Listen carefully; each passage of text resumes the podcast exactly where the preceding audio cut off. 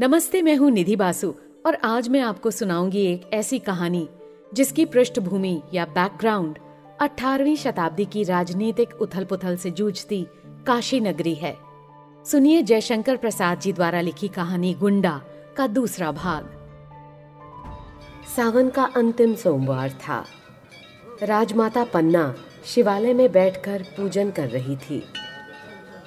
दुलारी बाहर बैठी कुछ अन्य गाने वालियों के साथ भजन गा रही थी। आरती हो जाने पर फूलों की अंजलि बिखेर कर पन्ना ने भक्ति भाव से देवता के चरणों में प्रणाम किया। फिर प्रसाद लेकर बाहर आते ही उन्होंने दुलारी को देखा। उसने खड़ी होकर हाथ जोड़ते हुए कहा, मैं पहले ही पहुँच जाती। क्या करूँ? वह कुबरा मौलवी निगोड़ा आकर रेजिडेंट की कोठी पर ले जाने लगा।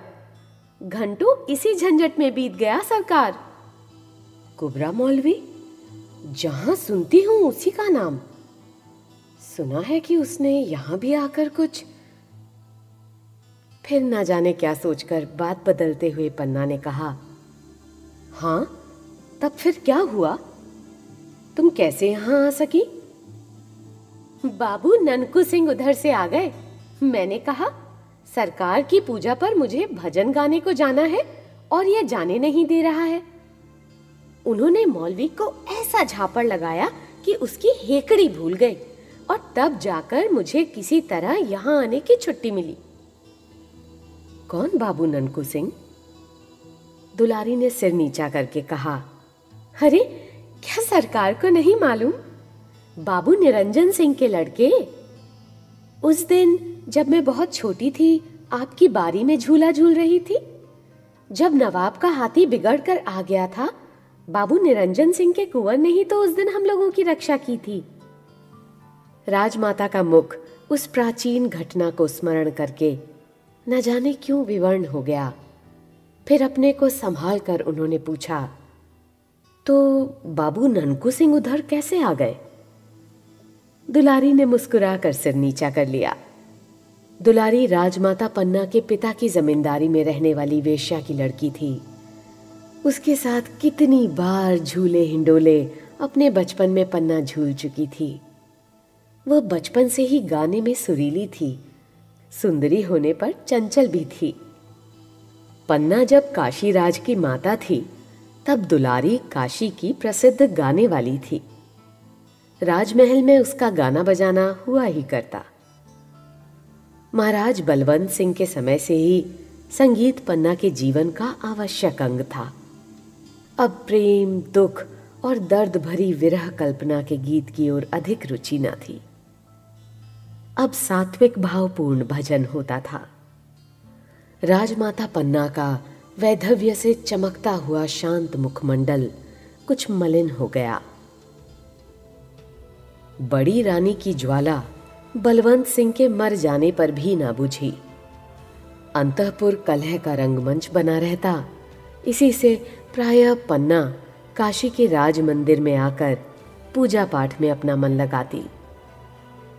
रामनगर में उसको चैन नहीं मिलता। नई रानी होने के कारण बलवंत सिंह की प्रेयसी होने का गौरव तो उसे था ही। साथ में पुत्र उत्पन्न करने का सौभाग्य भी मिला। फिर भी अलग वर्ण की होने का सामाजिक दोष उसके हृदय को व्यथित किया करता। उसे अपने ब्याह की आरंभिक चर्चा का स्मरण हो आया। छोटे से मंच पर बैठी गंगा की उमड़ती हुई धारा को पन्ना अनमनी होकर देखने लगी। उस बात को जो अतीत में एक बार हाथ से अनजाने में खिसक जाने वाली वस्तु की तरह गुप्त हो गई हो सोचने का कोई कारण नहीं। उससे कुछ बनता बिगड़ता भी नहीं। परंतु मानव स्वभाव हिसाब रखने की प्रथा अनुसार कभी कभी कह ही बैठता है कि यदि वह बात हो गई होती तो? ठीक उसी तरह पन्ना भी राजा बलवंत सिंह द्वारा बलपूर्वक रानी बनाई जाने के पहले की एक संभावना को सोचने लगी थी। सो भी बाबू ननकू सिंह का नाम सुन लेने पर। गेंदा मुँह लगी दासी थी। वो पन्ना के साथ उसी दिन से है, जिस दिन से पन्ना बलवंत सिंह की प्रेयसी हुई। राज्य भर का अनुसंधान उसी के द्वारा मिला करता। और उसे न जाने कितनी जानकारी भी थी। उसने दुलारी का रंग उखाड़ने के लिए कुछ कहना आवश्यक समझा। महारानी, ननकू सिंह अपनी सब जमींदारी, स्वांग भैंसों की लड़ाई, घुड़दौड़ और गाने बजाने में उड़ाए के अब डाकू ही गया है। जितने खून होते हैं, सब में उसे का हाथ रहता है। जितनी, उसे रोककर दुलारी ने कहा, ये झूठ है। बाबू साहेब के ऐसा धर्मात्मा तो कोई है ही नहीं। कितनी विधवाएँ उनकी दी हुई धोती से अपना तन ढकती हैं। कितनी लड़कियों की ब्याह शादी होती है? कितने सताए हुए लोगों की उनके द्वारा रक्षा होती है? रानी पन्ना के हृदय में एक तरलता जागी। उन्होंने हंसकर कहा, दुलारी, वे तेरे यहाँ आते हैं ना? इसी से तू उनकी बड़ाई। नहीं, सरकार, शपथ खाकर कह सकती हूँ कि बाबू ननकू सिंह ने आज तक कभी मेरे कोठे पर पैर भी नहीं रखा। राजमाता न जाने क्यों इस अद्भुत व्यक्ति को समझने के लिए चंचल हो उठी थीं। तब भी उन्होंने दुलारी को आगे कुछ न कहने के लिए तीखी दृष्टि से देखा। वो चुप हो गई। पहले पहर की शहनाई बजने लगी। दुलारी छुट्टी मांगकर डोली पर बैठ गई। तब गेंदा ने कहा, सरकार, आजकल नगर की दशा बड़ी बुरी है। दिन दहाड़े लोग लूट लिए जाते हैं। सैकड़ों जगह नाला पर जुए में लोग अपना सर्वस्व गमाते हैं। बच्चे फुसलाए जाते हैं। गलियों में लाठियाँ और छुरा चलने के लिए टेढ़ी भवें कारण बन जाती हैं। उधर रेजिडेंट साहब से महाराजा की अनबन चल रही है। राजमाता चुप रही। दूसरे दिन राजा चेत सिंह के पास रेजिडेंट मार्कहैम की चिट्ठी आई, जिसमें नगर की दुर्व्यवस्था की कड़ी आलोचना थी।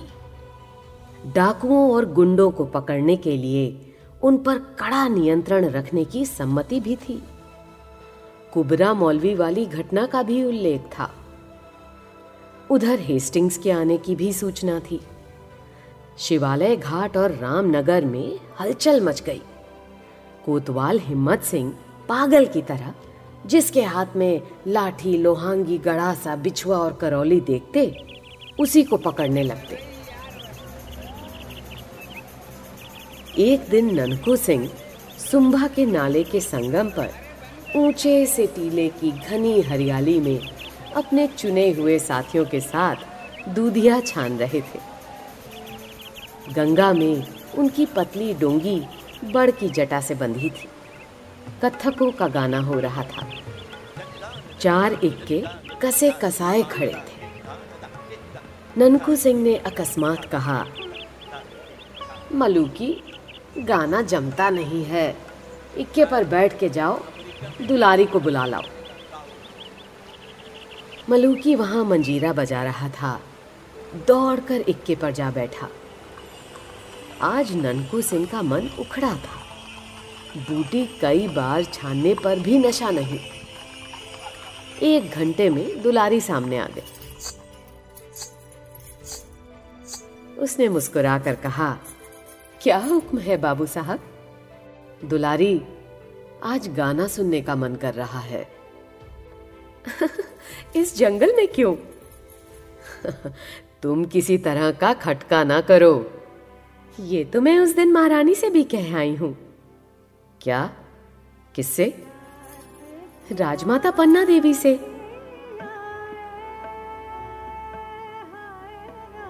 फिर उस दिन गाना नहीं जमा। दुलारी ने आश्चर्य से देखा कि तानों में ननकू की आँखें तर हो जाती हैं। गाना बजाना समाप्त हो गया था। वर्षा की रात में झिल्लियों का स्वर उस झुरमुट में गूंज रहा था। मंदिर के समीप ही छोटे से कमरे में ननकू सिंह चिंता में डूबा बैठा था। आँखों में नींद नहीं। और सब लोग तो सोने लगे थे। दुलारी जाग रही थी। वह भी कुछ सोच रही थी। आज उसे अपने को रोकने के लिए कठिन प्रयत्न करना पड़ रहा था। किंतु असफल होकर वो उठी और ननकू के समीप धीरे धीरे चली आई। आप सुन रहे थे जयशंकर प्रसाद जी द्वारा लिखी कहानी गुंडा का दूसरा भाग। वाचन था निधि बासु का।